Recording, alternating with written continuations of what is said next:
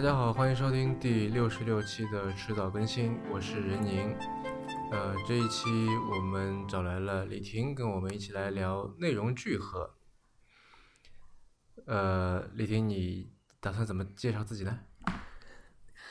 嗯，呃，大家好，我是李婷。嗯，但是我想可能更多人比较熟悉我的名字是 Chris 或者克里斯之类等等的音译了。呃，我的上一份工作，呃，更准确的是说，我的上一次创业是做了一本科技杂志，叫做《离线》，从二零一四年的九月开始。然后到今年，也就是一七年的二月份结束。这是我上一个创业项目。那我现在呢，呃，已经开始了新的创业。呃，当然还是跟内容聚合，也就是今天的主题相关。当然，这也是为什么我今天在这儿和您一起聊天的原因。嗯。其实关于离线，呃，我们之前跟苏风源做过一期关于离线的节目，然后做了以后离线就死了，所以我其实 somehow 觉得有点愧疚。嗯。可能是不是广告打的这个这个力度还不够大？嗯，应该是说广告打的太晚了。嗯，好吧。那如果能够改变过去的话，你觉得对于离线而言？有哪些事情是就你觉得如果当初不那么干就好了？然后现在你会怎么干？我想，我其实我其实我挺好奇的，因为我总觉得从我一个外行人的或者说这个外人的角度来看，我觉得离线似乎就做对了很多事情，但是最后依然没就是没有能够很走得很远吧，对吧？就是我希望听听你的这个看法。嗯，其实这个问题我并不是第一次回答，有很多人，呃，不说不能说很多吧，有一些有几个人问过我这个问题，就是在离线结束之后，我可能会觉得，如果我能回到过去，我想要去修正的最重要的一件事情是什么？嗯，当然，这个回答，呃，基本上是出乎很多人意料的，因为大家可能会更多的。呃，期待的答案，或者是说他们嗯，就是预预计的我的答案，可能都会是跟，比如说跟离线的内容相关，或者是说跟离线的推广相关，甚至是说跟离线的呃投融资相关这样。但实际上，呃，对，就是我的答案其实是呃挺呃简单的。其实这应该是是跟一个技术相关的问题。呃，离就是可能知道离线或者说是离线的读者，嗯，的人可能会知道，就是我们呃在去做这个呃离线的初期，我们其实做的是一本纯纸质的刊物。那后来我们在一六年的四月份的时候，然后决定把这个刊物搬到线上。对，然后呢，从之前的走传统的出版发行的渠道开始，呃，就是变成了从就是变成了一个会员制的。就是你可以在线上去订阅，就是按照一定的周期去去订阅这本杂志。嗯，当然，为了去完成就是订阅这样的一个功能，对，那我们肯定是要去做一些技术上的一个支持。对，那我们大家能看到的应该就是打开离线的网站，打开离线也只能是说在打开离线的网站，你可以去进行订阅，其他的渠道是不可以的，就至少在最初是不可以的。打开离线的网站，然后进入呃我们的订阅的页面，然后你可以通过啊 Stripe，就是这个对目前还没有进入中国市场的这样的一个呃一个一个付费方式，然后来成为我们的会员。嗯，可当然成我们的会员肯定是知道的，就是在你从 Stripe 进行付费之后，你并不是能马上能收到我们的刊物的。呃，可能还需要大概二十四小时的时间。那我可以告诉大家，在二十四小时我们做了什么。对，那在二十四小时这个时间段里面呢，在你进行付费之后呢，其实你并不是马上自动成为了我们的会员，不是 automatic。对，我们会有一个人工，对，就是大家可以想象这个这个这个背后发生的事情，就是我们需要有一个人工，然后他需要把你的付费的信息，然后你的会员的信息，然后把它呃去进行记录，就会填入一个表里面。对，那然后呃，在这个信息形成之后呢，然后我们才就是你才有可能是说就是呃从嗯怎么从付费系统和会员就打通付费系统和会员系统这中间的这么一个一个一个一扇门，然后你才才能成为我们的会员，才能去阅读我们网站上的内容。对，这两个难道没有一个现成的一个这个类似好像 CRM 系统这样的一个东西可以来？进行自动化的处理吗？嗯，对，就是对我们没有找到最完美的解决方案，对，只能是说就是在当时我们没有找到最完整的解决方案。我们花了很多时间去做这方面的调研，包括去想这个系统怎么能去结合，比如说把阅读和付费去结合在一起，同时又呢可以去满足我们在我们订阅的这么一个我们想去实现的订阅这样的一个功能，因为我们有呃年付有月付。月付还有一个就是像这种啊自动订阅的，就是你可以在一个月完成之后自动进行续费这样的一个功能。对，就是想要满足我们的几个呃需求，我们发现在当时并没有特别合适的对这样的一个产品来去完成它，所以我们最后找了一个这样嗯需要人工就是半自动化的半自动化的，然后去解决这个这这样的一个解决方案。那嗯。在十个月之后，就是我们这个产品结束之后的时，就是十个月的时间，我再回头看的时候，会发现，呃，这样的一个解决方案，它不仅仅是不完美的，就它在一定程度上让这个产品就是变得非常的低效。嗯，这当然这个低效体现在很多方面了，就是不管是从人员方面来讲，就还是是说，就是呃，我们因为要去顾及我们现在已有的这个。比较低效的产品系统，对我们可能在嗯杂志的形式上，对，然后也 受到了一定程度的绑架。比如说，可能我们在大概去年七八月份的时候，曾经想过去对产品去进行升级，对，但是就是因为之前选择了这样的一个方案，对，会牵扯到如果产品呃去进行一些变化的话，呢我们之前的会员系统怎么办？对它的迁移。然后包括一些就是会员订阅方案，它可能也会面临着一些变化。之前的这些呃上千人的这些会员该怎么办？对，就是其实一定程度上对我们后来的一些怎么说呢？就是嗯，有一些负面影响吧，有一些负面影响。呃，就是我为什么会觉得这件事情来对我来说这么就是很很重要，或者说我。觉得这个事情可能应该是在当时就应该去改变它的，呃，我觉得有几个原因吧。就是第一个，我刚刚其实已经说了，就是后来有一些变化，后来我们也认识到产品的一些缺陷，但是呢，因为已经存在的这样的一个系统，我们会觉得如果要去再去重建，或者是说去抛弃这个系统的话，我们要付出更多的成本，所以就是其实是向这个系统妥协了。那这个系统为它妥协呢？但是它本身呢，我们又没有去改变它本身低效的这样的一个问题，对，所以就是变得越来越低效。哎，到后来呢，就是呃，尤其是在去年十一月呃十一月底的时候，就是发生了一件事情。对，这个这个不不应该说一件事情，应该说是一个事故。那这个事情其实某种程度上，呃，就是有有有有一种。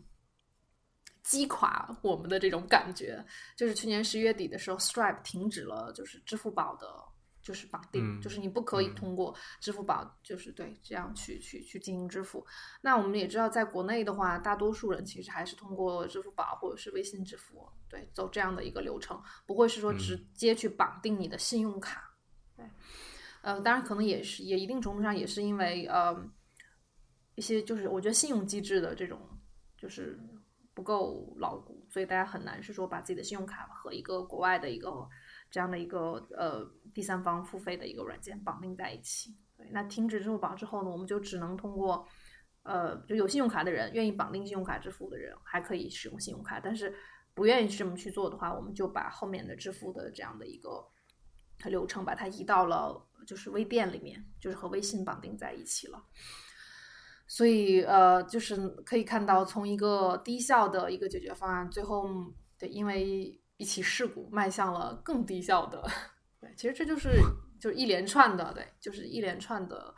呃，就是无法解决的问题，就是带来更多的问题。对，呃，所以我想可能。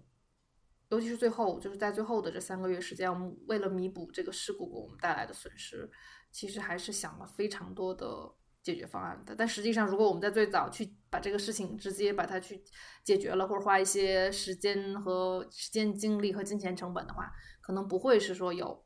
呃遭受到后来这样更大的打击。嗯嗯，对。当然，更多的这个原因倒是真的是出乎我的意料，因为。对我我会觉得，如果一件事情做不下去，那要么就是方向不对，要么是人不对，要么是钱不够，对吧？基本上就是这三个大原因。然后你这离线是这个倒在了基础设施这方面。呃，倒不是说我我并不是说它就倒在了这个门槛上，或者说就倒在了这个障碍上。我觉得呃。因为我现在去看这些事情的话，我不太可能仅仅是说从一个呃最早想要去做离线的这样的一个嗯怎么说呢，就是一个想法，仅仅是从这个想法，或者说从这个产品最核心的东西去想说，哦，这个内容有没有选对，呃，编辑做的是不是足够，或者是说我们是不是找对了用户？就产品它一旦进入市场之后，它是一个呃，我觉得是一个体系，它不再可能是说你仅仅从它最核心的点说，哦。嗯，它的核心影响到了它可能没有成长下去。那问题仅就最重要的问题，仅仅可能是在这个产品最核心的一些功能上。我觉得并不是的。我觉得这可能也是跟嗯，你做自己仅仅做一个项目，或者是然后和你自己去创业，对，就是做一个 business 不同的地方。嗯。那也就是说，其实要是这个就过去这个再来一遍的话，你还是没有什么能够做的，是吗？哦，那当然不是了。其实我们是有机会的，就在当时，呃，我们我们是四月份，我们是四月十号上线的，应该是就四月四月大概四月中上旬的时间上线的。其实，在上线之前，我们已经知道，不是说我们对这个东西没有预警，我们已经知道这个解决方案是不完美的，它存在非常多的缺这个缺陷，而且当时我们为了弥补这些缺陷，其实做了很走了很多弯路。对，其实是知道的。就在当时四月份上线之后，呃，大概是有一段时间，大概四月到六月这段时间里面，嗯，我们是有机会，对，是有机会和精力，对，就是去把这个事情解，就是嗯，从它的最核心的，从它的根部把它解决的，嗯，是有是有这个时间精力的，对，只是当时，嗯，我觉得这也是一个我自己判断上的失误吧，一个判断上的失误。会觉得，嗯，嗯，最先期可能需要把更多的精力放在怎么样去，呃，去推，就是怎么样去做出好的内容，然后去做推广，然后去获取用户，就希望在那个时间可以发力去做这些事情，而就是忽略了，就是对，就是你还是一个，至少你在展示给呃你的用户的时候，你还是一个互联网产品。对，就是它需要有一个，对，就需要有一个符合它这样呃定位或者说符合它要求的这样的一个嗯技术结构吧，技术架构吧。虽然它是虽然就是即便就是呃并不是一个很复杂的东西，对，但它也需要是有一个非常合理且合格的。只能在那段时间里面，它并不它并不是它没有达到当时的那个要求。嗯嗯嗯。呃，我有天跟朋友聊起离线，然后他有一个概括，我不知道你理不理，呃，这个认不认同啊？他说离线就是科技加文化版本的 King Folk，然后 King Folk，呃，他卖的其实就是审美跟怎么说呢？审美跟 curation 嘛，对吧？跟策展嘛。嗯嗯。因为他自己其实很少有这个，就是他专属的作者给他专属写内容，所以他基本上都去到处收集或者到处约稿。呃，那离线其实也是差不多的这个模式。嗯。呃，我想问，当当时你为什么会做出这样的一个模式，而不是说像，就是怎么说呢？更多的去做投稿，或者更多的去呃做一些那种怎么说呢？只有用那个，就很多人的这个说法是在别处这个阅读不到的文字，类似这种。嗯，其实我觉得这个判断是不对的，就是他说的，就是关于这个，就是呃，我们只是是说，就去做，嗯，也是算算是一种内内容的一种呃聚合或者然后再策划吧，对吧？可以这样说。嗯，呃，其实可以说，如果我们当时真的这么做的话，其实会省下很多时间。就如果仅仅是就是我们去拿别人的内容，然后服务于我们的话题或者服务于我们的主题，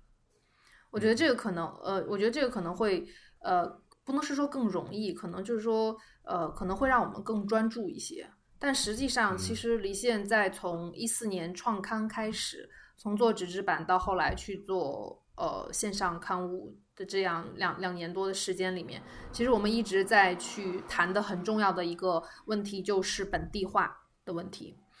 就是我们希望我们我们对呃，其实就是嗯，就是说我们希望可以有本土的东西浮现出来，或者是说我们希望自己有一天可以去就是在基于本土去生产一些内容，而不是是说嗯，永远都是拿呃比如国外的内容。因为我觉得在科技这个圈子里面，它还是比较特殊的。它并不是说，呃，可能比如说像文化这一类的。那我觉得，呃，文化刊物，除非就是你专门，就是你只是，比如说你希望自己，你把自己的这个关注点就放在国外，那你肯定就只关注国外。但是如果是说你想去 combine 国内和国外的话，你是其实是有足够的就是平衡的资源的，就是你你可以做百分之五十国内，百分之五十国外，就是但是你是有足够的这个。呃，内容池子去做起来这样的一个东西的，但是做科技这块儿，我觉得其实是挺现实的一个问题，就是，嗯，你想去做一些好的内容，然后或者去发现好的内容，或向读者去呈现一些好的内容的话，呃，国内的对这个呃环境、这个氛围和已有的这个池子是很难支撑你的。对我们没有对啊，对，所以就是你为什么为什么会这么在意本地化这件事情呢？就是 Why does it matter？嗯，其实或者是说，我们包括比如，其实我们在说，刚刚也说到，说我们想去做科技加文化这样的一个东西。我觉得一旦我们去落地去，就如果我们真的只仅仅说科技，或者我们就是谈商业、谈去谈产品什么的，那完全就是谈最好的，或者说最引人注目的，对，最最爆炸性的。那完全可以抛弃国内的，对，它可能达不到这样的一个标准。但是我觉得，一旦要回到文化上来说的话，就是我们毕竟还是要去谈论我们自己和我们身边的人，我们想要去影响到的这些人，他们所关注的东西。但我觉得这个东西你是不太可能脱离中完全脱离中国的语境的。比如大家看到国外的科技公司、国外的科技产品，你一定会回到是说我自己在做什么。对，我在为我在为这个行业呃做什么？我观察到了什么？或者说，就是它以后会发展成为什么样子？就不太可能会完全脱离这样的一个语境的。而且，就是我们当然我们看到的现实也是中国的互联网和科技圈，它发展的速度确实是非常快的，它的变化也是非常快的。而且年年轻人的注意力、他的关注度都在这样都在这个地方，就是我是觉得它是有潜力可挖的。对，所以。呃，可能是，也许也可以是说，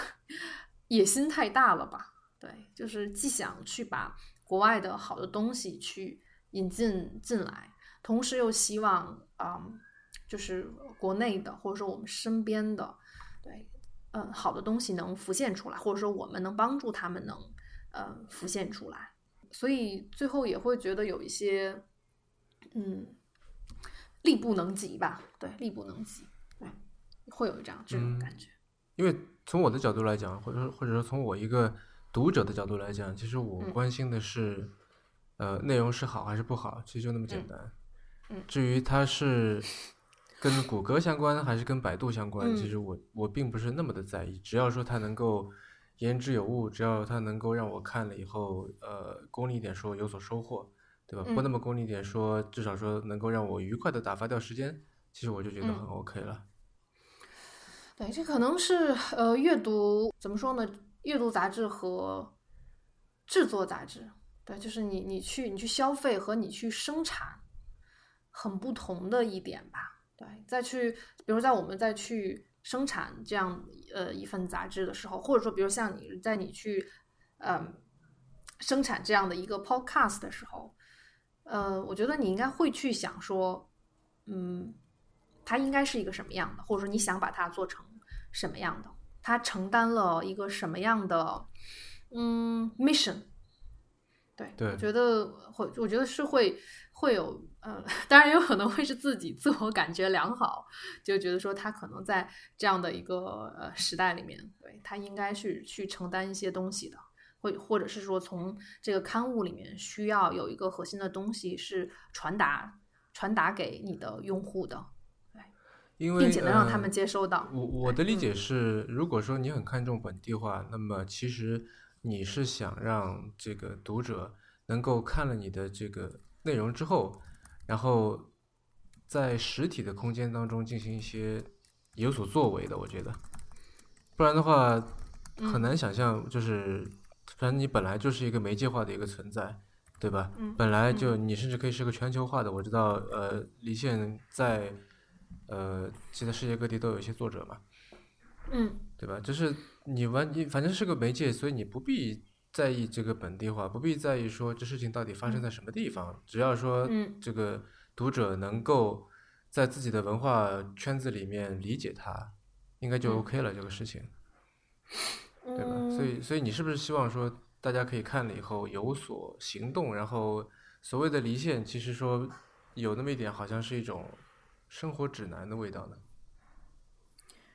是，呃，我觉得刚才你说的那句话是对的，就是呃，唤起行动吧。我觉得这个应该是做很多东西，大家可能最终都希望能达到的一个目标。呃，我觉得就是刚才说到，就是比如说，呃，我也可以完全就是把，比如说你并不在乎说这个东西是来自呃 Google 还是来自小米，对，但是我可能希望我只要能读到好的东西就行了。我觉得这个其实在我最开始的时候，呃，就是李李现的团队之前也在做很多关于出版的一些东西。就是其实，在那个时候，我们做的绝大多数都是就像你说的，是单纯的去将国外的好的东西，或者我们认我们自己认为有价值的东西引入到国内，这样的一个一个一个一个一一个一份工作。对，但事实上证明，就是这个东这些东西呢，嗯、对，会有一些人说好，对，但是可能他还他能就是呃。它的穿透力还不足够强，就是它还没有很好的，呃，应该这样说，它还是有一些水土不服，可以这样说，对，或者它还没有做到能更好的去，呃，让它的它可它潜在的它潜在的用户、潜在的读者获益，对，所以我们其实是更希望这些东西它能有一种本地化的语境，然后能真正的去，嗯。对，就激发他的读者、用户啊什么的，对，然后让他们能去呃行动。当然，行动是一个非常呃怎么说呢，是一个非常抽象的词。行动可以有很多种，比如说它可以，它获得价值是是一种是一种行动，然后比如能指导他的工作是一种行动，对，然后呃能让他比如创造些什么东西是一种行动，对，就是其实我们是更希望后面的这些事情可以发生。嗯，其实，呃，其实当初这个促使我加入离线，或者说成为这个离线会员，有一个除了说在这个内容方面之外，其实还有很重要的一个原因是离线的读者群非常的，就有一种莫名其妙的一种一种怎么说呢，集体的力量的感觉。嗯呃，然后这就让我想起，呃，美国其实有一个做户外用品零售的一个牌子叫 REI，我不知道你有没有听嗯说过。没有，那它它的这个模式，就首先它是做的一个很大的一个公司了，呃，去嗯年的营收我记得是做了二十多亿美金。嗯呃，然后比较好玩的一一点是，显然它是一个这个 Inc，对吧？它是一个公司，它是一个呃，因为它的全称叫做 Recreational E- Equipment Inc，Inc 就是 inco in incorporation 嘛，对吧？所以是个公司。呃，然而呢，它在主打的一个概念是公社，就是 cooperative。嗯你一旦成为他的会，所以他这个会员，呃，不像离线的会员就需要去 renew 的啊，需要一定时间内就要再下一笔钱。他的会员是一次性的，然后是终生的。然后成为他的会员以后呢，你买他的东西可以拿积分，这个很正常，对吧？然后拿他的积分之后，你还可以拿 dividends，也就是你成为他的会员，相当于是有点像变成他的股东，你可以每年拿一定的这个分红。嗯。除了拿分红之外呢，你还可以就是好像是每每二十块钱你花在他的东西上面的话，你就可以拿一个票，这个票用来干嘛呢？用来选董事会成员的。哈 哈 OK。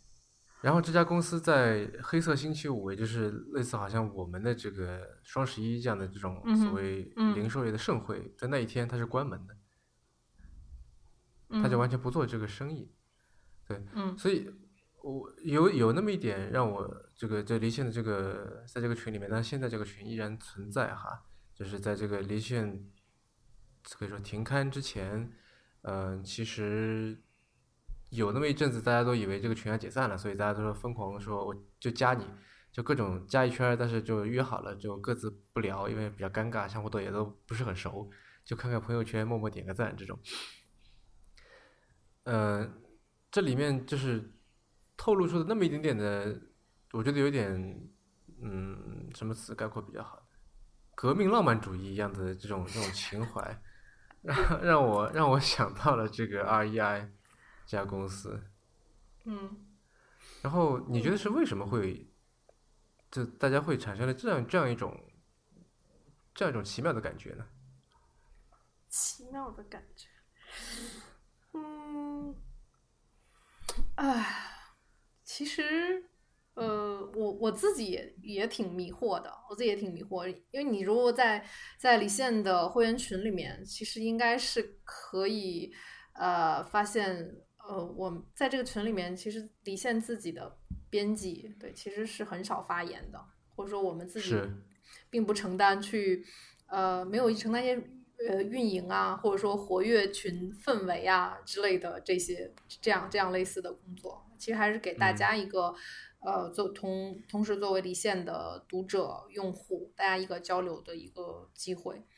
是，嗯，我我不知道，可能绝大多数时间。因为我猜想啊，就像我自己在嗯外面，就是作为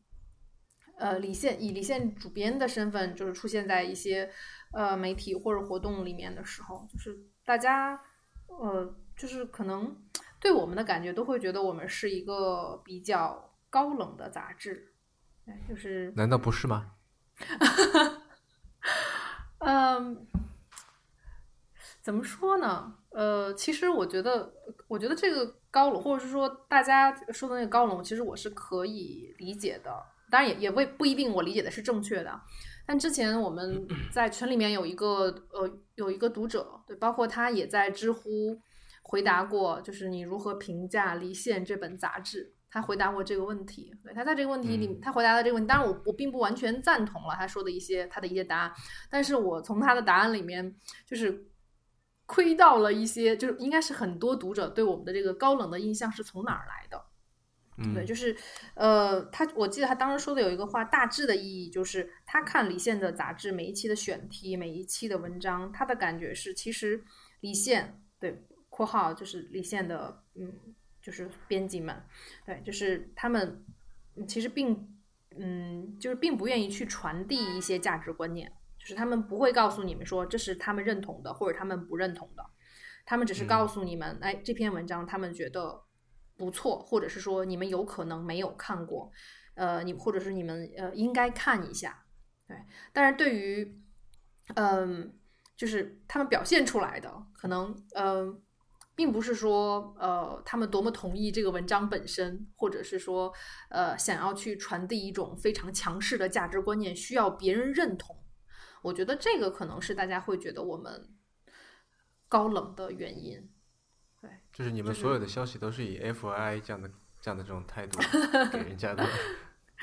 对，就是可能我觉得会有一些吧，可能大家会接收这些信息，包括呃，因为这种去你去接收这样的一个呃，就是你你去下这个判断，其实是很多东西呃给你的一些暗示，就是一些东西集合给你的一些暗示。那比如说，就是像我们，我们很少去做很很硬的推广，对，那我们不会去写耸动的标题，对，我们也不会去硬推一些就是呃什么热热点，去靠热点的这种博眼球的文章，对，就是我们有自己的节奏，我们自己有自己的节节奏，有自己的喜好，然后去或者自己呈现一些问题的方式，就是不受不受外界的影响。我觉得这个这个可能会是大家对我们有这样一个印象的一种，对一个一个很重要的一个原因。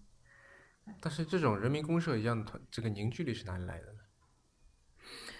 嗯，就是因为对我的下一句想说的就是，可能确实是因为这样的一种呃方式吧，可能在现在的呃互联网媒体里面是很很少。我不能说它是独特的，但我觉得就是它确实是很少的，因为是媒体，大家就会关心点击，对，会关心用户，会关心热点，会希望自己可以爆红，对，我觉得这是应该是一个呃，这应该是常态，对，这个是常态。那离线可能就看上去就是一个变态，嗯，就对，就是和可能和大部分人不太一样，对，不太一样。但是我觉得这个可能确实是，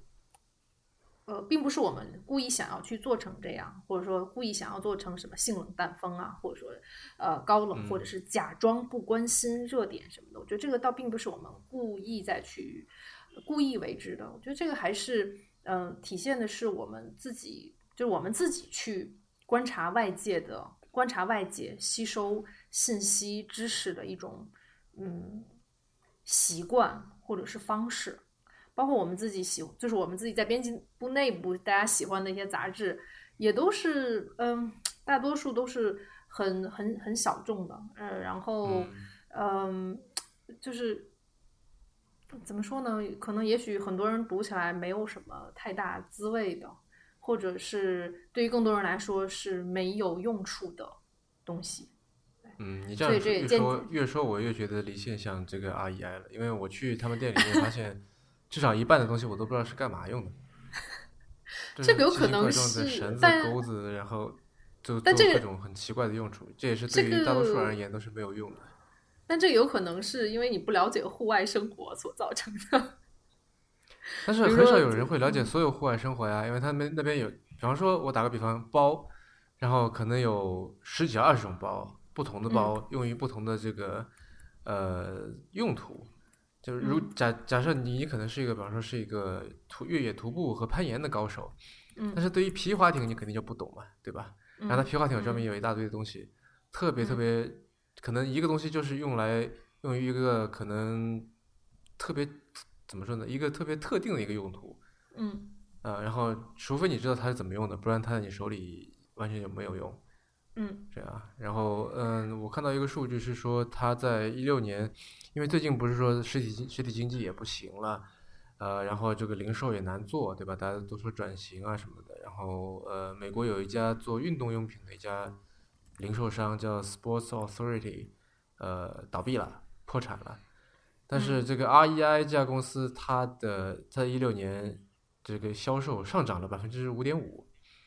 啊，大家都觉得非常的神奇，都觉得说，哇，原来，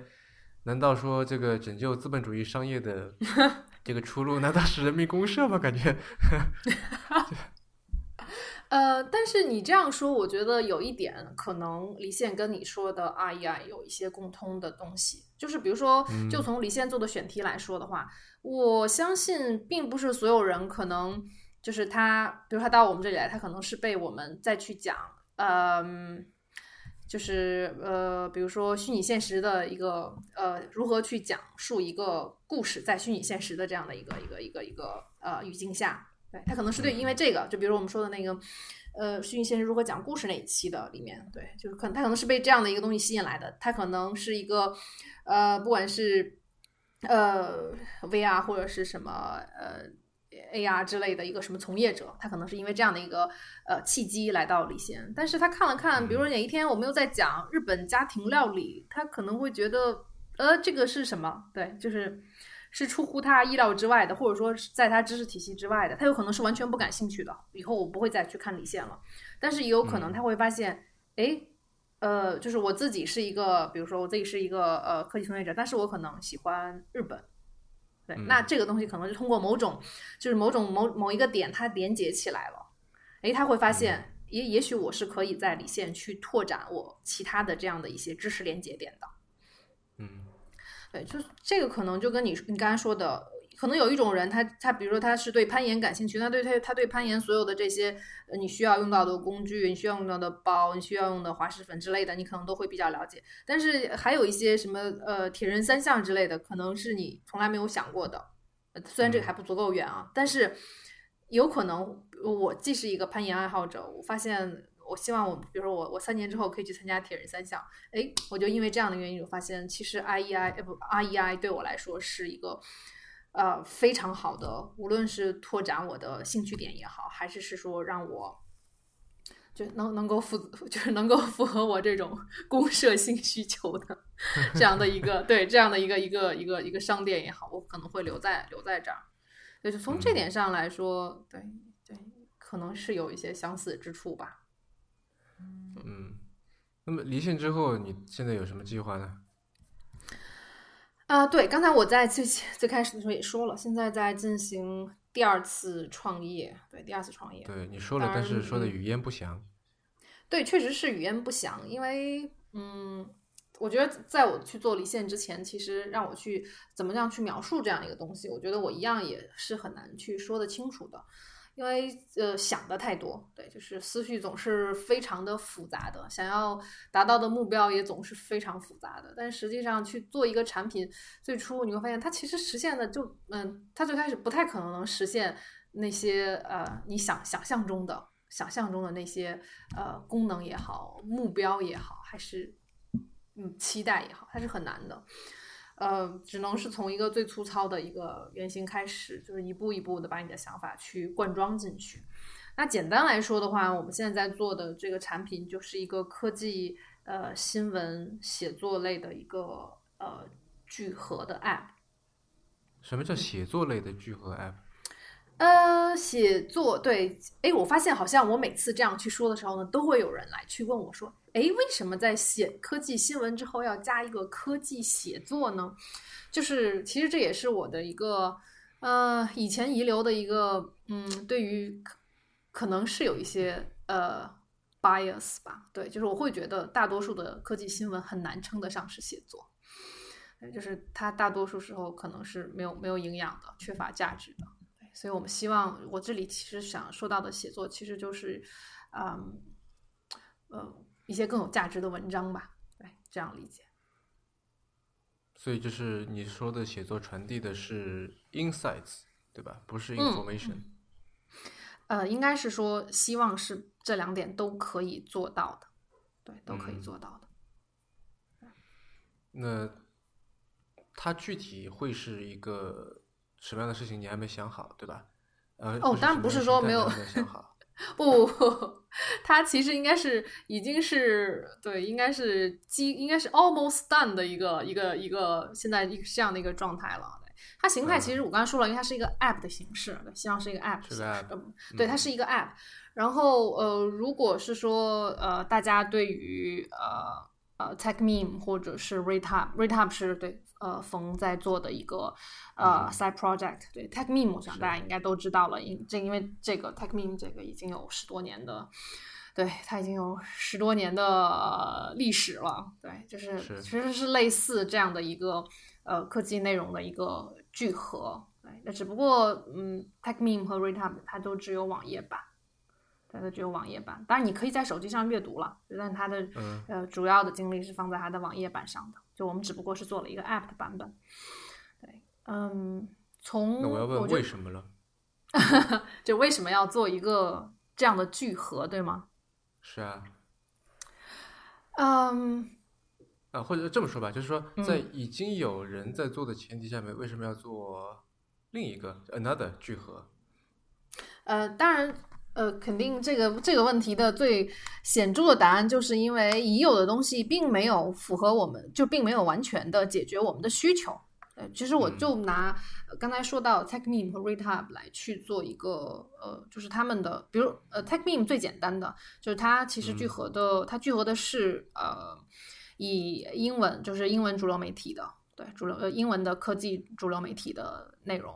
那比较对我对国内的读者来说的话，它可能唯一的缺陷是在于，呃，我没有办法去看到呃中文的版本。对，那对于更多这个内容有点远。啊，对，可可以这样说吧，就他当然呃会报道一些跟呃国内中国科技界相关的，比如说今天就有很多关于华为的一些信息。对，但是就是嗯，他绝大多数关注的还是就是西方的科技圈的，对。呃，不会，就是不会放太多的精力在呃中国的互联网和科技圈。呃，我觉得这个可能是呃呃，TechMeme 对于中国的用户和读者来说的一个最大的问题。那 ReadHub 的话，因为当然 ReadHub 本身它也是一个新的产品了，所以我们现在说它能做成什么样子，或者说它现在肯定也不是它的完全态，对不对？就是去说它有有什么好坏，我觉得这个呃并不还并不公允，时机也不对。只不过就它现在目前来说，它呃。集合就是它聚合的大多数都是国内的媒体，绝大多数百分之九十以上都是国内的媒体，然后有一小部分的媒体的话就是是来自国外的，但是它的基本上也会放在中文源之后。那这个带来的问题是什么？就当然了，它可能就在国内的这一块，在中国的互联网和科技圈的内容，它可能能做到基本上的全覆盖，而不是全覆盖吧，因为它本身也只是精华部分的一些覆盖，呃。但是呢，就是呃，国外的相对来说的话，就是国外科技圈媒体的它的一些对它的一些内容的话，是就是缺失还是很多的，呃，而且呃，有一个比较大的问题是，呃，虽然一定程度上它通过中文的媒体，比如说像一些门户，像一些门户的，就是它的科技频道，它会报道国外的一些就是科技圈的重要的动态，但是呢，呃，怎么说呢？可以是说是一些二手信息。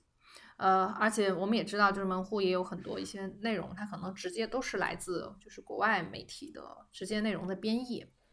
对我觉得从信息的源头上来说，或者是说，呃，像我觉得应该会有像我这样有一类人，对于这些东西应该是有一些洁癖的。对，就是洁癖不仅仅是说啊，我就认为中文编译的不好，而是我会认为在这个编译的过程中有一些内容或者有一些信息或有些价值会丧失了。那你要怎么解决这个问题呢？对，嗯，呃，我觉得我们现在新的产品，其实我觉得从呃形式上来说，就是呃科技呃科技新闻信息类的聚合产品，我觉得这个是很大家应该是很容易去理解的了。对，但是就是可能我们对于这个产品的细节，我们会有就是会有一些嗯，就是就会应该是说在这个基础上，我们加了一些功能。对，希望可以帮助大家更好的，就说或者说更高效的能去获取和消化这种呃科技信息、科技新闻和内容。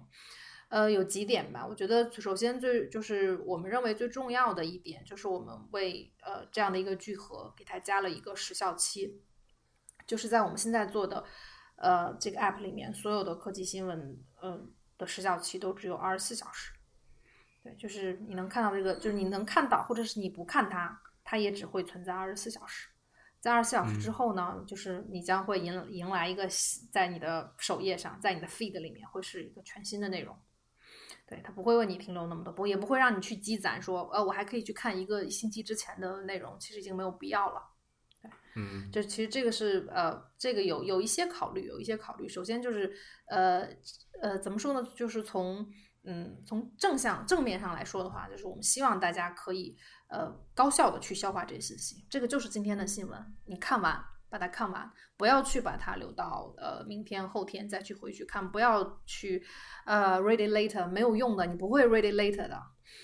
对，就是这是一个就是呃就是我们最重要的就最重要的一个一个考虑。对，然后就是呃对刚才说到就是呃二十四二十四小时的。呃，时效对，让大家去，呃，怎么说呢？就是呃，刚说的，就是呃，一点是你不要去积攒，对。那还有的第二点呢，就是呃，其实第二点应该也可以把它单拎出来，当做是就是这个 app 的一个一个特点，就是其实我们去做聚合的时候，呃，不会像呃 TechMeme 和 RateHub 做的那么的精和少。嗯，呃，当然，呃，RateHub 是比较少了，当然也会比 TechMeme 要要要多一些。对，就是我们希希望就是聚合本身呢，不要呃，虽然我们也是在用机器和人工同时去做聚合，但是我们其实希望的是，呃，不要把它最终变成了一个就是你的一个很单纯的订阅，就是聚合并不是希望去收窄你的视野，不是说去帮助你去，嗯。就是过，就是过滤掉那些有可能对你来说会有用的一些信息。对，就是我们不希望把它做的做的太窄了，就是呃，就是反正反而去收窄了订阅人他的一些就是呃眼界，或者是说我们适度就适度的放大了我们呃聚合的内容，其实是希望它可以呢，有可能能成为呃订阅的人他的一个嗯 eye opener。但是多并不意味着这个眼界可以打开啊！我之前看到呃，多媒体有一篇文章是讲一个叫做 Know Yourself 的一个一个心理心理学方面的一个媒体的，那里面有一句话让我觉得还挺有触动的。他说：“明明人生选择过变得异常丰富，但很多人并未感受到与之匹配的快乐。”嗯，对吧？就是。多并不并不意味着好嘛，虽然这句话听起来像是像是一点废话，但是我觉得 就必须要你要真的经历过多以后，才能感觉到多带来的那种怎么说呢？疲乏或者说麻木，对吧？呃，对，呃，其实这个也是我们在去呃，就是在这个聚合的过程中去做呃算法和人工的一个叠加的一个目的。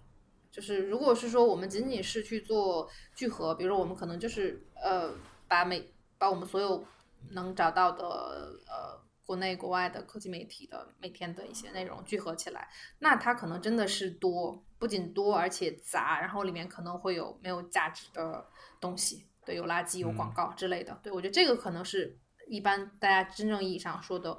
多，可能更多的时候因为多。它后面会跟着一个括号，可能就是无用，对你没有用处的。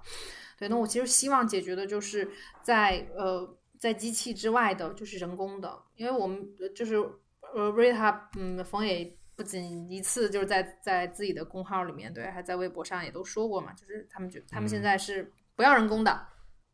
我不需要人工，我只通过算法来去获取这样的就是推送给你推送信息。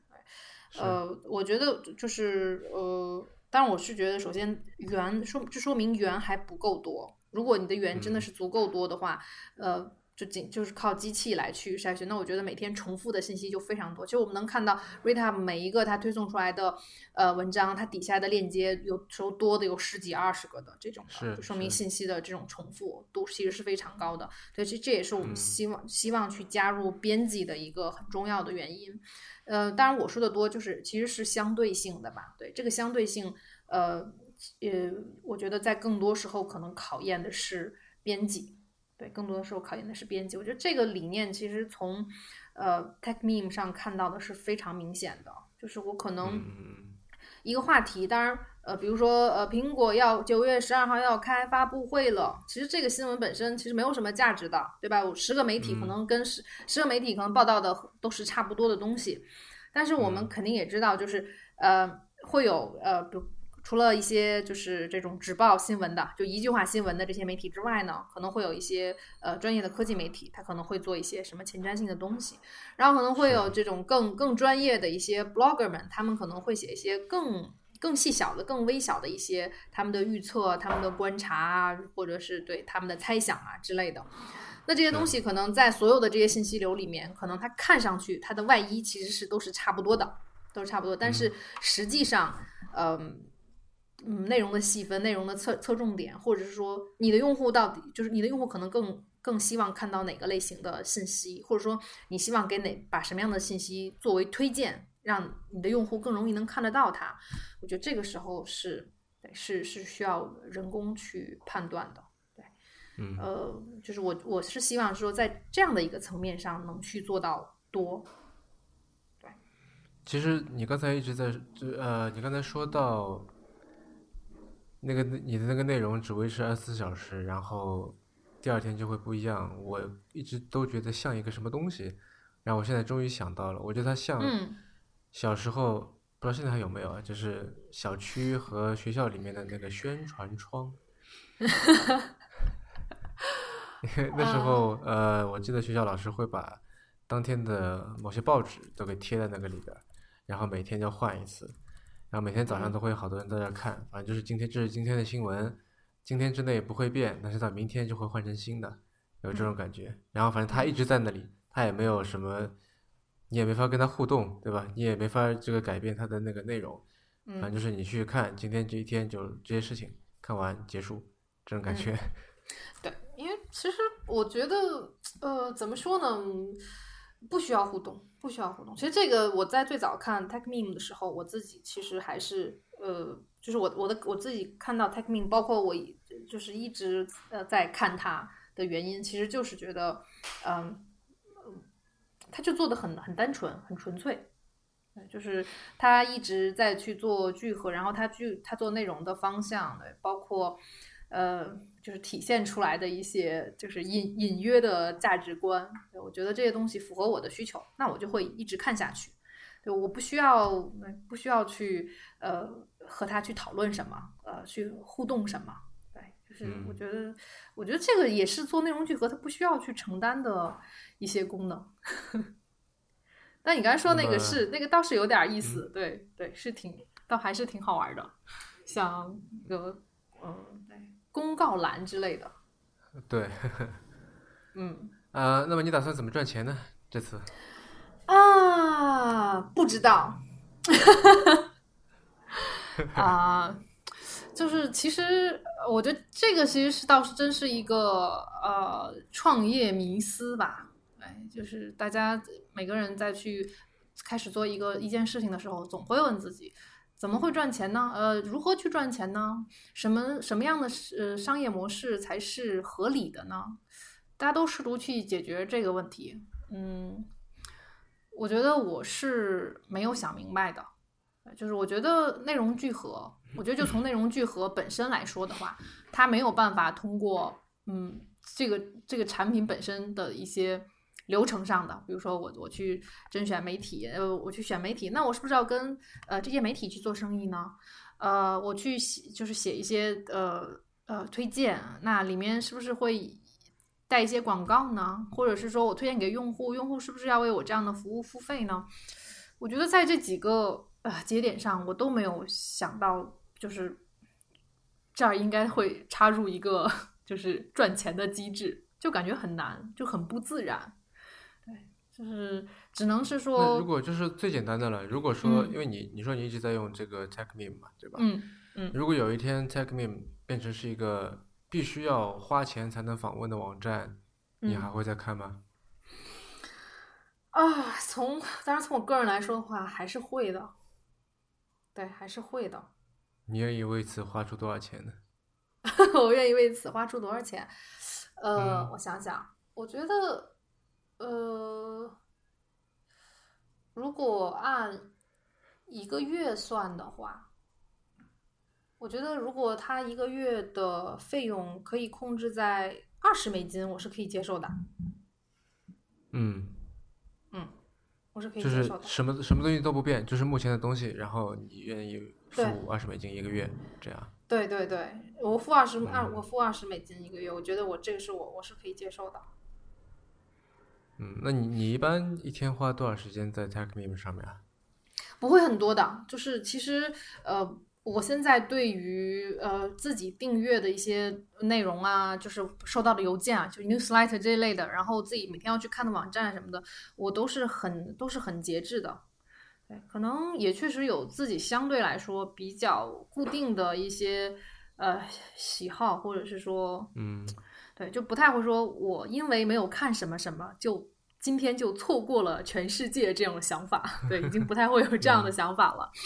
对 t e c h m e 基本上每天我觉得十五十五分钟左右吧。如果是说有很好的文章，就比如我特别感兴趣的文章的话，呃大概可能需要半个小时四十分钟的样子。嗯，大致是这样，对，因为要因为看原文嘛，看原文就是如果要看两篇以上的文章的话，那肯定就就要超过半个小时了。嗯哎，但呃，话又说回来了，这个无论是 TechMeme 还是 ReadHub，感觉刚才我们在说的，好像都已经呃有一个 assumption，就是说你做的这个新的项目内容聚合，聚合的几乎都是科技类的内容，是吗？对，嗯，但科技类内容其实目前也有一些人已经在做，比方说三十六课有一个每天早上有个八点一刻，就是说说这过去一天发生了什么事情。嗯，对吧？然后它还有一个音频版的，其实这个我每天都在听。嗯，就我一般在早上刷牙或者洗脸的时候，就把它放在那边。然后它大概六七分钟长吧，它也经历了几次改版，然后到现在我觉得就还不错。嗯，呃，然后你一般就我我想问的是说，你把自己这个内容聚合的这个呃 app 是定位在说是每天早上为读者提供类似好像早报这样的新这样的这个角色呢，还是说每天睡前搂一眼，然后你就基本上今天你就可以安心的合眼了这种感觉？呃，我觉得这种的话，应该是因为你现在你问这个问题本身问我的话，呃，更多的是感觉是一个用户的一个角度。我觉得用户如何去使用这个 app，那我觉得不同用户肯定会有不同的选择。但是就从不不呃不，因为你我就说，比方说这个南华早报跟钱江晚报这俩这个内容肯定是不一样的，对不对？嗯嗯使用场景不一样，这个内容肯定不一样。就算同样的内容，嗯就是这个切入的角度肯定也会不一样。所以我想问的是，你想嗯是以一个什么样的这个样貌去呈现呢？嗯，呃，我觉得我能去设想的一个典型的使用场景，应该就是在呃每天在你的通勤时间里面，比如上下班的时间里面，通勤时间。虽然我们自己本身的新闻会是呃二十四小时持续更新的，就比如说我们有新的新闻，我们就会推送到前台。但是更我觉得更典型的使用场景应该是在你的通勤的时间，早上上班或者是下午下班的这个时间里面。呃，会去浏览整个的这种，就是呃，你的这个呃，应该叫什么？对，你的这个 feed，就是你所有的这些就新闻，你能看到的这些新闻。那当然哦，就是实时更新的是吗？对，哦，我还以为是，就是你每天早上然后就更新一次，就就是这是昨天的全部新闻，或者是每天早每天晚上更新一次，说这是今天的全部新闻这样子。啊，所以我会觉得说它像个 那个公告栏或者宣传栏。啊，那可能是我对我没有我没有描述清楚，没有描述清楚。就我们其实嗯是、呃实时更实时更新的，当然这实时并不是说能真正能去精确到，就是比如说跟国外的完全同步，因为去抓取信息嗯它也是需要就是一定的滚动的时间的，对。但是基本上吧，就，基本上可以保持到呃小时吧，小时同步这样的。嗯，然后因为编辑本，身如果是如果是这样的话，那就是机场大屏。延延误大屏对吗？就是 延误信息大屏对，对，就是类似于是这样的，对，大家可以呃，就是在通勤时间去看、去浏览新闻的标题，对，然后因为我们就我刚才我刚才也强调了，就是我们会有一定的量，对，它不会精确精细到说我每天，因为现在还有很多呃聚合，不是聚合吧，就类似于那种推送，就是什么十只看什么十条新闻之类的，或者说每天最重要的五条之类的这种的，我们不会细到这样的一个程度。对，这我觉得这个就是，呃，就是首先可能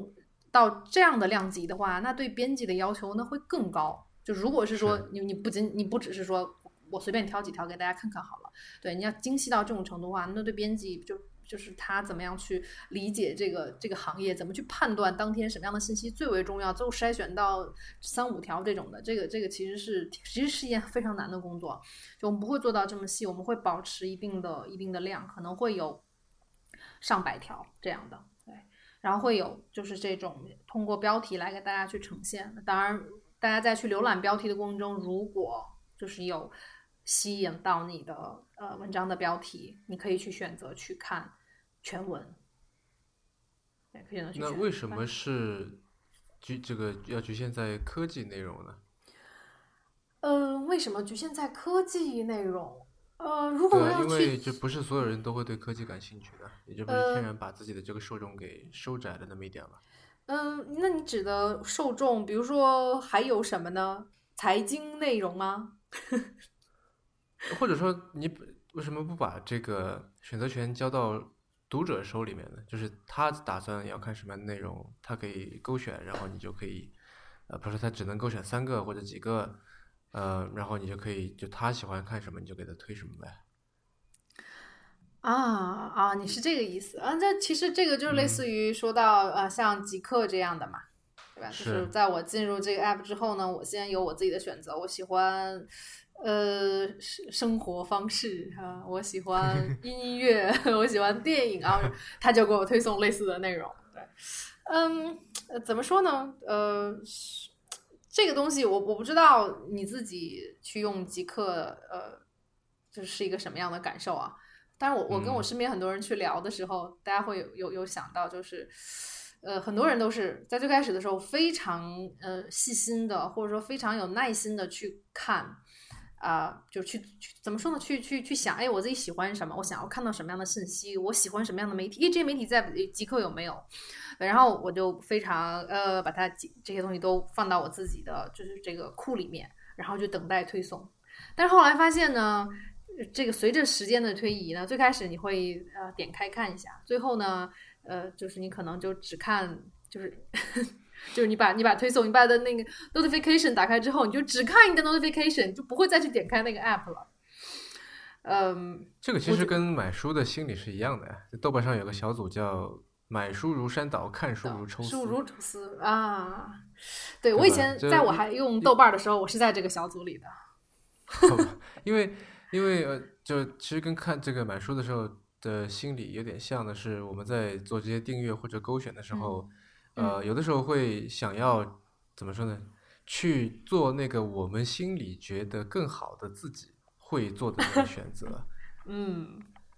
嗯，对吧？就比方说，我明明可能对这个呃哲学不感兴趣，但我觉得，哎，难道有这么个选项，我难道就不勾吗？对吧？难道我是一个对哲学不感兴趣的俗人吗？是吧？那我就勾了。那然后勾了以后，我也不看。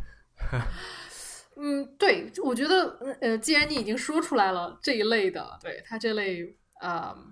这种，我觉得你明明可能对生活方式并不感兴趣，或者是说，可能我们还没有到去谈论生活方式的阶段的时候，但你可能觉得我我应该是这样的人，或者说，哎呀，如果我不是这样的人，我好像。对，就是我岂不是活得很糙？对呀，嗯嗯，对，所以我就勾选上了。但实际上，这个这个对你来说并没有用处。当然，就是我是觉得，呃，极客是在做一个更，就是它是一，或者是极客包括金芒在做的事情，呃，可以说是一个包裹着我们在做这个事情的更大的一个范畴。因为我周六的时候参加了一个青芒的活动，然后在活动之后也跟君玉聊到了这个问题。对他们当时，他他啊，还有海生，就是他们的就是内容的合伙人，就他们也在说，就是呃，他们现在虽然还没有完全在去做科技这一块的，就说或就是专门专攻这一块的东西，但是这个是曾经是他们的一个选项，但是他们发现并不那么好做，对，后来发现可能去做泛生活类的，可能会是一个就是可能更更好的一个选择。因为可能我觉得这个不管是说，呃，从用户累积上来说，从就是内容的聚合上来说，可能都相对会有更好的受众和更多的资源。嗯嗯，首先就是我是觉得我自己不会去做那么大的一件事情，而且，嗯，这这个我觉得应该在前期应该是可能是更依赖产品、更依赖算法、更依赖技术的。可能对于我来说，我可能希望去做一个。呃，相对来说，术业有专攻的事情吧，可以把我自己再去呃做或者说观察科技媒体的这些年的经验，就放入到这个科技新闻内容聚合的这样的一个产品里面来。我想这应该也是对我觉得，呃，你说你说 TechMeme 它的价值在哪儿呢？当然它也在延伸着去做很多其他的产品了，就是呃科技之外的，对。什么明星啦，什么之类，他可能也会去做。对，但是就是我觉得，但是我觉得这是一个他基于之前的这个经验，他知道做这个事情他需要什么，需要什么东西，他已经非常清楚了，所以他可以开始去做新的东西。但我我觉得，如果在科技的这个这个层面，我如果我自己也能把逻辑，对逻辑和这种 workflow，对我如果我可以把它想去想清楚、想明白的话。我觉得也是可以去做更多衍生的东西的。对，但我并不想一上来就去做一个，嗯，就是更更大范畴的，或者说我自己没有办法去，呃，对，去没有我自己没有办法去 handle 的事情。对，嗯嗯嗯，我之前也跟俊宇去聊过一次，然后他们不是就如果说你想做的这个事情有点像报纸，因为你就是时效性比较强嘛。其实青芒想做的真的是杂志。嗯，对吧？因为它名字也叫做《青芒杂志》嘛，所以我自己做一本杂志啊什么的。这在这点上面，其实跟季科有点像的。嗯，然后君玉还是呃，怎么说呢？还是非常的理想主义吧。我觉得，就是他的确想做一件特别大的一件事情。就，反正他会说类似好像，我记得他在一篇文章里面说到说，读点好的，这很重要。这样的这种。怎么说呢？提纲挈领一般的话，呃，哎，我觉得其实都是，我觉得还能再还愿意，嗯，再去想，在这个时代，我们需要好的内容，需要好的阅读，或者是每一个人需要阅读。我觉得还有抱有这样信念的人，我觉得都是理想主义者。对，但关键是。我觉得在理想主义，理想主义当然是我觉得一点问题都没有，但是关键在于说这里面有一点点这个，有一点所谓权力的游戏。我觉得，比方说什么叫好，对吧？谁来定义这个 什么叫好，是吧？就你的好跟我的好是不是一样的？这里面有一个话语权的纷争，嗯，对吧？阳春白雪和下里巴人，那哪一个才是好的？嗯，对吧？比方说青芒阅读上面，我那次打开就。首页上面有一篇类似，好像叫什么一百块之内的什么十几个十个小玩意儿，让你更有幸福感这样一篇文章，一个 listicle。那当然有人会觉得这篇这种文章很受用，对吧？那但在在我看来，它就不算是一篇好的文章，嗯，对吧？那这种这个到底谁来定义什么叫好，什么是质量，对吧？以及到底这个重要在什么地方，是吧？他是看过就完了，还是说像？你之前做离线那样的，会强调一个本地化之后的所谓的怎么说呢？不是月后即焚而是月后即冻这种这种偏向，我觉得嗯，其实都是一个值得讨论的一个点吧。嗯嗯，说到好的定义，我觉得在现在这个时代，确实是呃很难有一个统一的标准的，或者是说呃。很多人都说，哎，我我希我希望可以呃进入主流市场，对，呃，谁是主流，对吧？谁是谁是非 谁是非主流？嗯，我觉得这个东西其实都是还挺。战狼二是主流。战狼二是主流，OK。嗯，好，然后对，就是什么是什么什么是好，什么是有价值的，对对吧？还有或者我们说有价值这个事情怎么去判断？我我都感觉这个就成了一种。啊，语语义学上的一些东西了，就是其实并不存在探讨它的意义。就是我们现在坐下来说，哎，我们来说说，真的到底什么是好的？比如说在知乎上也能看到，呃，很多人就是或者说一些大 V 们再去回答，呃，什么你你我想我想我刚才在说的倒不是说要来回答说到底什么叫好，好到底是意味着什么，而是说谁有这个权利来定义什么叫做好。嗯，对吧？但是我觉得他是想做一个平台嘛，那个平台有有权利来定义说，哎，这个就是好的，你们就看这个，这个我觉得是 OK 的，嗯，对吧？还是说作者来定义这个叫好，还是说读者来定义这个叫好？谁来下这个判断？在平台上，就是比如说像在 TechMeme 这样的平台上的话，那就是呃聚合的人去他来说什么是好。那在就是 Curator 对吧？对 Curator 来说，我说这个是好的，那它就是好的。而且你们并没有，呃，或者说我我拒绝看到反馈，或者我不接受反馈，对，你们你没有集中去表达反馈的地方，那我说好的就是好的。那可能在呃现在的更多的这种呃互联网产品里面，或者是说呃有给用户交流的空间，或者说给用户反馈给呃就是呃 curator 的这些呃空间的地方，可能大家一定程度上也是一场角力吧。对他们也在试，我觉得是在试，就是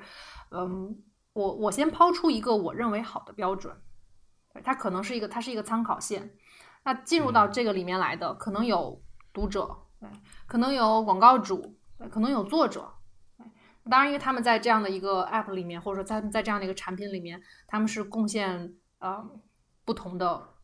身份的、作用的、功能的，对，那是如果谁就是呃最终就是这个好的标准更接近谁，那就说明这个人就这个角色，他是这个产品里面的握有这个产品的核心话语权。嗯，比如说，呃，就比如就离线来说的话，那我们其实是一直是比较呃开放的对于读者的反馈，对，但是可以从但是从产品就是主线上来说的话，我们又不那么受读者反馈的影响。那实际上就是离线的编辑们是其实是握有这个产品的核心话语权的。但我们也知道有很多产品，它其实最终是向用户妥协了，或者它被广告主绑架了。它被投资人绑架了之类等等的吧，那就说明，呃，那这个产品本身它的创造者他说好或者是不好，没有什么太大意义的。呃，最初我们去做，呃，不管是极客或者是呃青芒，呃，包括还有很多在去尝试，就你也碰到了单独单独的主编，就是很多人还在这个内容领域里面想要去保留着，想要去做好的东西，他们认为各自认为好的东西的这样的一群人。我觉得就是最开始的，可能或者说对于每个人来说，其实最困难的一步，其实就是先扔出自己的这样的一个东西来。嗯，对，我觉得，嗯，我觉得这个本身应该是应该是值得肯定的，值得肯定的。至于是说，在这个产品它最后它后来的成长期，嗯，它会被什么东西影响，然后它走向什么样的方向，嗯。可能这个这个这个的决定因素就太多了，就太多。嗯，对，这点我挺同意你的看法的。嗯嗯，就暴露自己的审美是需要勇气的。嗯，是。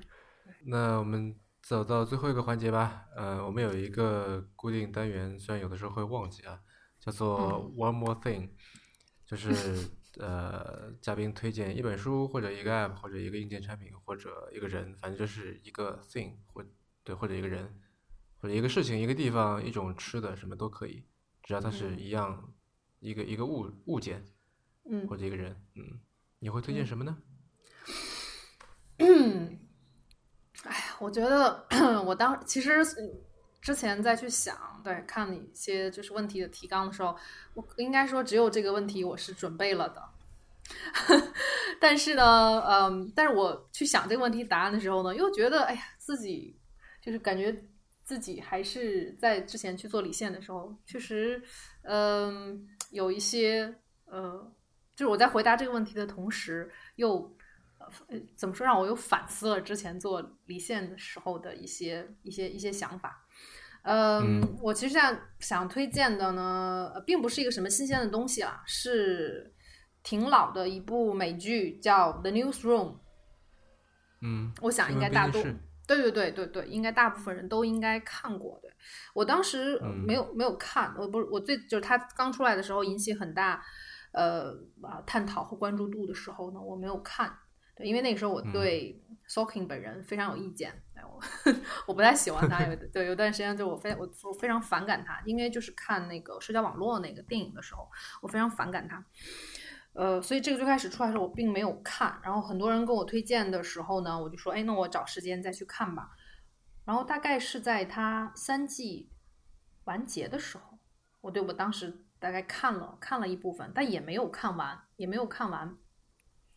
觉得嗯还好吧，反正探讨的就是呃美国这种媒体大环境里面发生的一群就是为为理想为为自己的新闻理想奋斗的这些人他们的呃故事还有八卦对嗯就之类的之类这样的事情，当然可能呃对就是我是在几个月前吧又重新看了这样的又又重新把它看了。原因是因为是我在我在知乎上，呃，大概是关注了一个人，或者是关注了一个问题，对，然后看到了一个关于这就是这个美剧的一个评论，我看完之后，呃，非常有感触吧，非常有感触，所以又把这个又拿出来又看了一遍，嗯，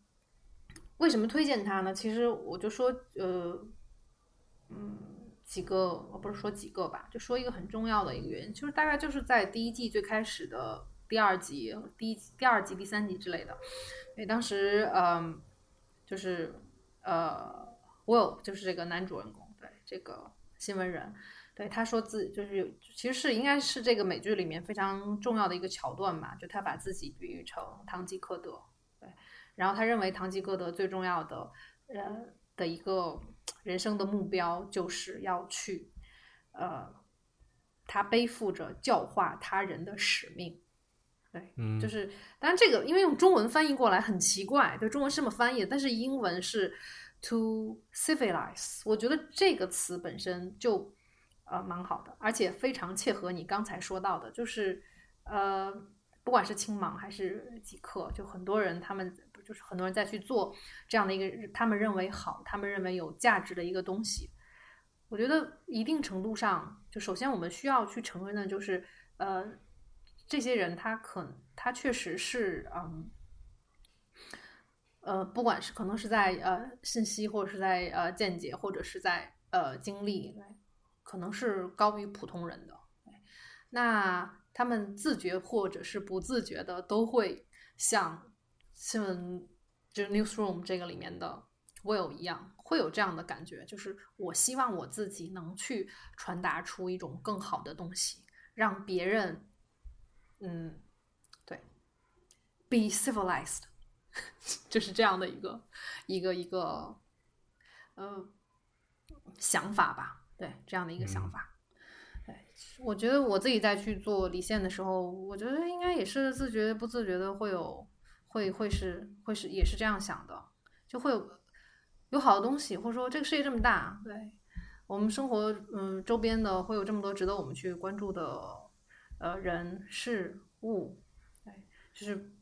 放放开你的眼界，就是会有更多有趣的、有价值的东西浮现出来。那离线做的就是这样一件事情，而且我认为这件事情是有价值的，一定要去做的。那嗯呃，包括呃离线在内的很多现在还在这样的一个并不算友好的一个呃媒体空间里面，持续为大众去提供好的内容的产品。我觉得他们在做的事情其实都是很理想化的，而且也应该是一直理想化下去的，就是要去对抗一些无意义的噪音，哎，就嗯，就是应该是背负着这样的使命前进的。当然，在这个过程中，就是去呃看怎么样去能更好的去传递出自己的嗯价值观。当然，这个价值观在你去对抗这些噪音的过程中，其实也是一个呃。对自己来说也是一个形成的，就是形成，然后变化，或者是说，嗯，呃，受到洗礼的过程吧。对，洗礼，嗯，就是它会变化，或者是说它会，它会在冲突中可能倒下，对，但它可能也应该站再站起来。嗯，接受革命考验是吧？越来越人民公社了。对的，真的真的，就是我觉得你说今天，我觉得今天的主题，或者说你。今天的这个名字应该是一定要跟人民公社扯上一些什么关系？我觉得才，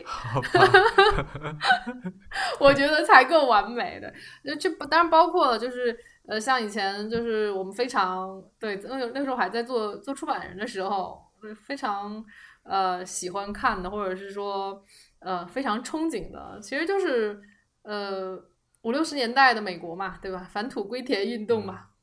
所以还是公社嘛。嗯，对，就是可能这种精神吧，对，这种公社的，所以以前，所以以前是个什么工业学大庆，农业学大寨，所以你是内容学离线，形式学 techmeme，是吧？嗯，对，当然哦，就是我觉得，我我觉得离 techmeme 还很远吧，离 techmeme 还很远，就 techmeme 是有一些我觉得非常呃，就是很很，我至少我去看去去想去设想他们的。一些编辑的思路，他们一些推荐文章的一些东西，我觉得这个呃有很多东西还是呃非常非常值得学习的。嗯嗯，好吧，那这期先聊到这样吧。嗯，希望对，希望这个不是最后一次 聊聊完拉黑。呃，您刚刚收听的是迟早更新的第六十六期，这是一档探讨科技、商业、设计和生活之间混沌关系的播客节目，也是风险基金 Once Ventures 关于热情、趣味和好奇心的音频记录。我们鼓励您与我们呃进行交流。我们的新浪微博 ID 是迟早更新，我们的电子邮箱是 embrace at weareones.com，拼法是。e m b r a c e at w e a r e o n e s 点 c o m，呃，如果您想要访问迟早更新的网站，可以在浏览器地址栏输入邮箱的后缀，呃，然后就可以在网页的导航栏中找到迟早更新的网站链接。我们为每一期节目都准备了延伸阅读，希望您善加利用。您可以在各大音频平台和泛用型播客客户端搜索“迟早更新”进行订阅收听。呃，今天这期节目是由我跟李婷在旧金山和北京呃远程录录制的，然后我们希望通过这档播客能让熟悉的事物变得新鲜，让新鲜的事物变得熟悉，啊，拜拜。